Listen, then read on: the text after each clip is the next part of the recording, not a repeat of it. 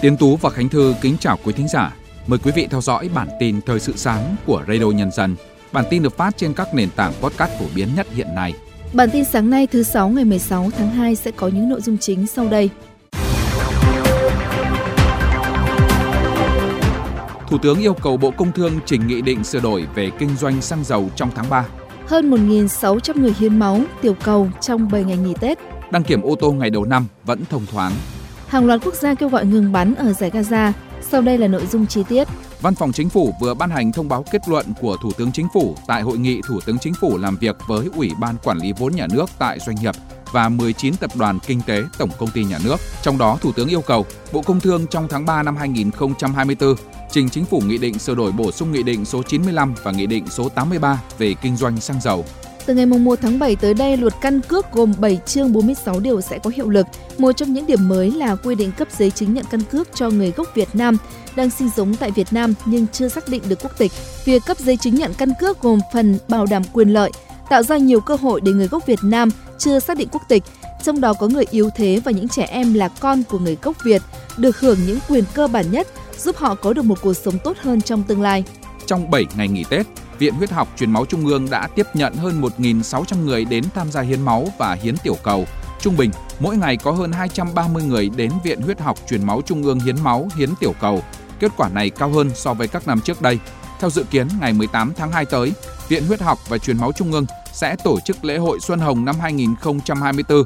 Lễ hội Xuân Hồng năm nay sẽ kéo dài liên tục trong 8 ngày và diễn ra tại 3 địa điểm: Viện Huyết học Truyền máu Trung ương, Trường Trung học cơ sở Châu Quỳ và Trung tâm Thương mại Eomo Hà Đông.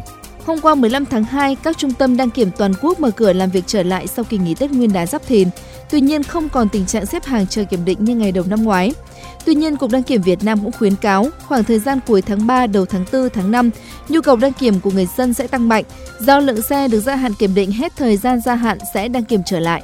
Hôm qua, tại tỉnh Bình Dương, nhiều doanh nghiệp bắt đầu hoạt động trở lại sau kỳ nghỉ Tết. Đại diện Sở Lao động Thương binh và Xã hội tỉnh Bình Dương cho biết, qua giả soát nhu cầu tuyển dụng trên địa bàn năm 2024, nhất là thời gian trở lại sản xuất sau nghỉ Tết, có 8.000 doanh nghiệp có nhu cầu tuyển dụng 60.000 lao động. Hiện đa số các doanh nghiệp có nhu cầu tuyển dụng trở lại nên số lượng tuyển dụng tương đối ổn định so với năm trước.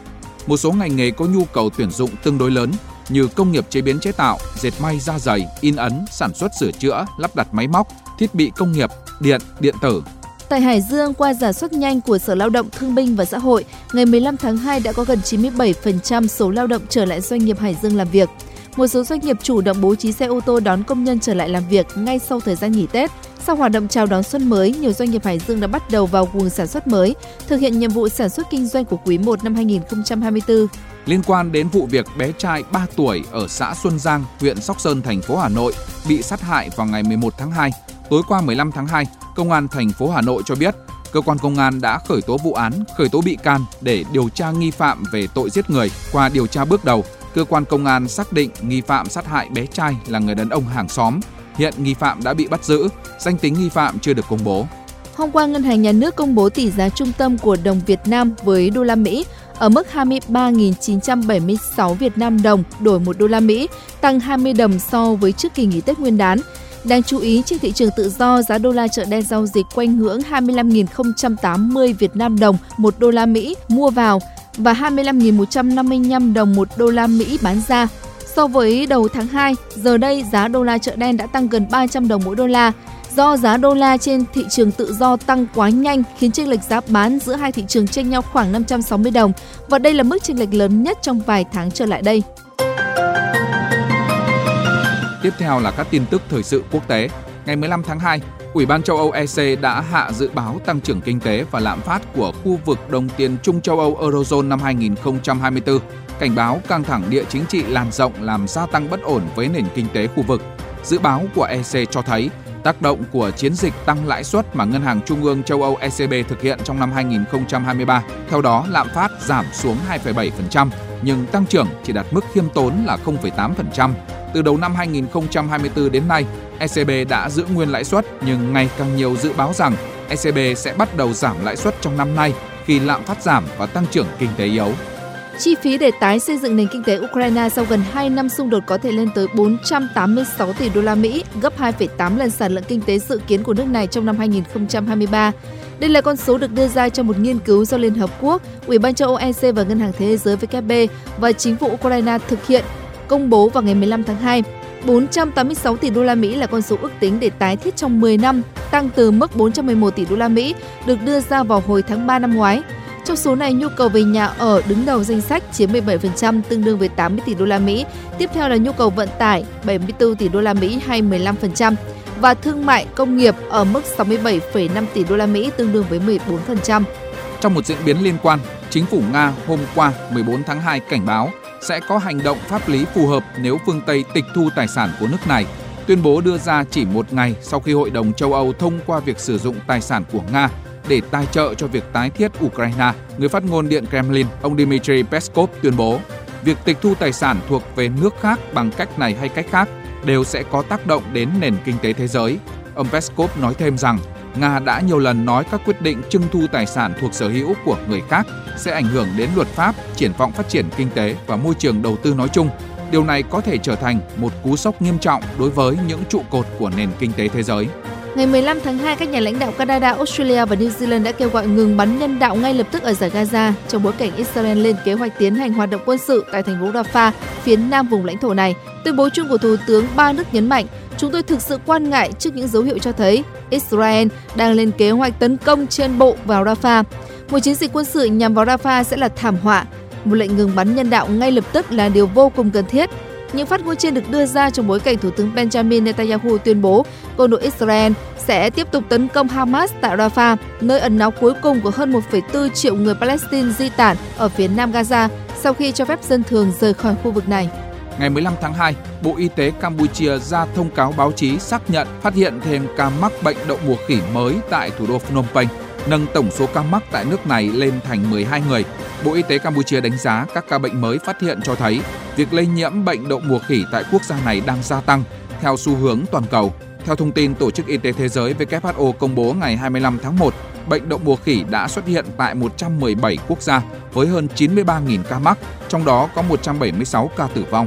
Thông qua kết quả đếm nhanh ngày 14 tháng 2 của một số tổ chức khảo sát tại Indonesia sau cuộc tổng tuyển cử mới đây, có khoảng 8 chính đảng đủ điều kiện gia nhập Hội đồng Đại diện Nhân dân Indonesia, tức Hạ viện. Kết quả kiểm phiếu chính thức sẽ được Ủy ban bầu cử Indonesia công bố vào ngày 20 tháng 3 tới.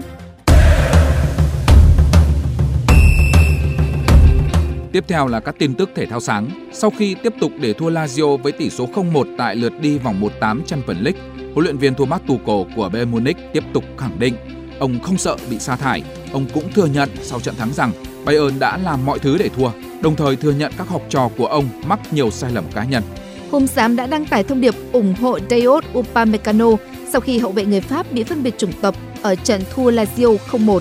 Ở trận này, Dayot Upamecano bị phạt thẻ đỏ ở phút thứ 67, khiến Bayern bị phạt 11 mét và rơi vào tình thế khó khăn. Theo chuyên gia săn tin chuyển nhượng Fabrizio Romano, Crystal Palace đã chính thức liên hệ với huấn luyện viên Oliver Glasner. Vị huấn luyện viên người Áo này đã giúp Eintracht Frankfurt vô địch Europa League mùa giải 2021-2022 và được Crystal Palace chọn để thay thế nhà cầm quân họ sắp sa thải Roy Hodgson. Theo ESPN, tuyển thủ Pháp Kylian Mbappe đã quyết định rời Paris Saint-Germain sau mùa giải hiện tại. Chia tay đội chủ sân công viên các hoàng tử, Mbappe sẽ chuyển tới Real Madrid theo dạng miễn phí. Theo cựu cầu thủ Chelsea Emmanuel Petit, The Blue không nên tái hợp Mourinho nếu sa thải Pochettino. Cựu tuyển thủ Pháp cho rằng Chelsea nên chọn những huấn luyện viên có tầm nhìn tốt như Arteta. Theo The Atlantic, Manu đã coi Dan Ashwood của Newcastle là mục tiêu hàng đầu khi họ đang tìm kiếm giám đốc thể thao. Vị chuyên gia 52 tuổi sẵn sàng với cơ hội mới, nhưng Quỷ Đỏ vẫn chưa tiếp cận chính thức với chiếc chòe. Theo Football Transfer, Newcastle sẽ tham gia cuộc đua giành chữ ký của Jonathan David với Man U và Chelsea. Ngoài ra, Brentford cũng nhắm chân sút số 1 của Lille để chuẩn bị cho việc chia tay Ivan Toney vào mùa hè. Theo Mundo Deportivo, Barca muốn kéo dài thời gian mượn Hao Cancelo sau mùa này. Hiện đại diện của Blaugrana đã bắt đầu làm việc với siêu cò Jock Mendes trước khi chính thức đàm phán với Man City. Theo đài Cope, Liên đoàn bóng đá Tây Ban Nha đã bắt đầu điều tra về Jude Bellingham sau khi tiền vệ này bị tố cáo đã xúc phạm Mason Greenwood trong trận thắng 2-0 Getafe vào đầu tháng này. Nếu tìm thấy bằng chứng, ngôi sao của Real Madrid sẽ bị phạt rất nặng, có thể bị cấm 3 trận trở lên. Giữa bộn bề công việc, giữa những áp lực của cuộc sống, đôi khi chúng ta bỏ lỡ những dòng thông tin hữu ích trong ngày. Hãy để Radio Nhân dân giúp bạn tiếp cận với những thông tin để mỗi phút chúng ta không bỏ qua bất cứ một thông tin quý giá nào. Bật Radio Nhân dân vào mỗi buổi sáng và chiều trên các nền tảng số hiện đại nhất để cập nhật những tin tức chính xác và hữu ích. Radio, Radio Nhân, Nhân dân đồng hành cùng bạn, dù bạn ở đâu. Phần cuối của bản tin sáng nay là thông tin về tình hình thời tiết. Xin mời biên tập viên Tiến Tú. Cảm ơn biên tập viên Khánh Thư.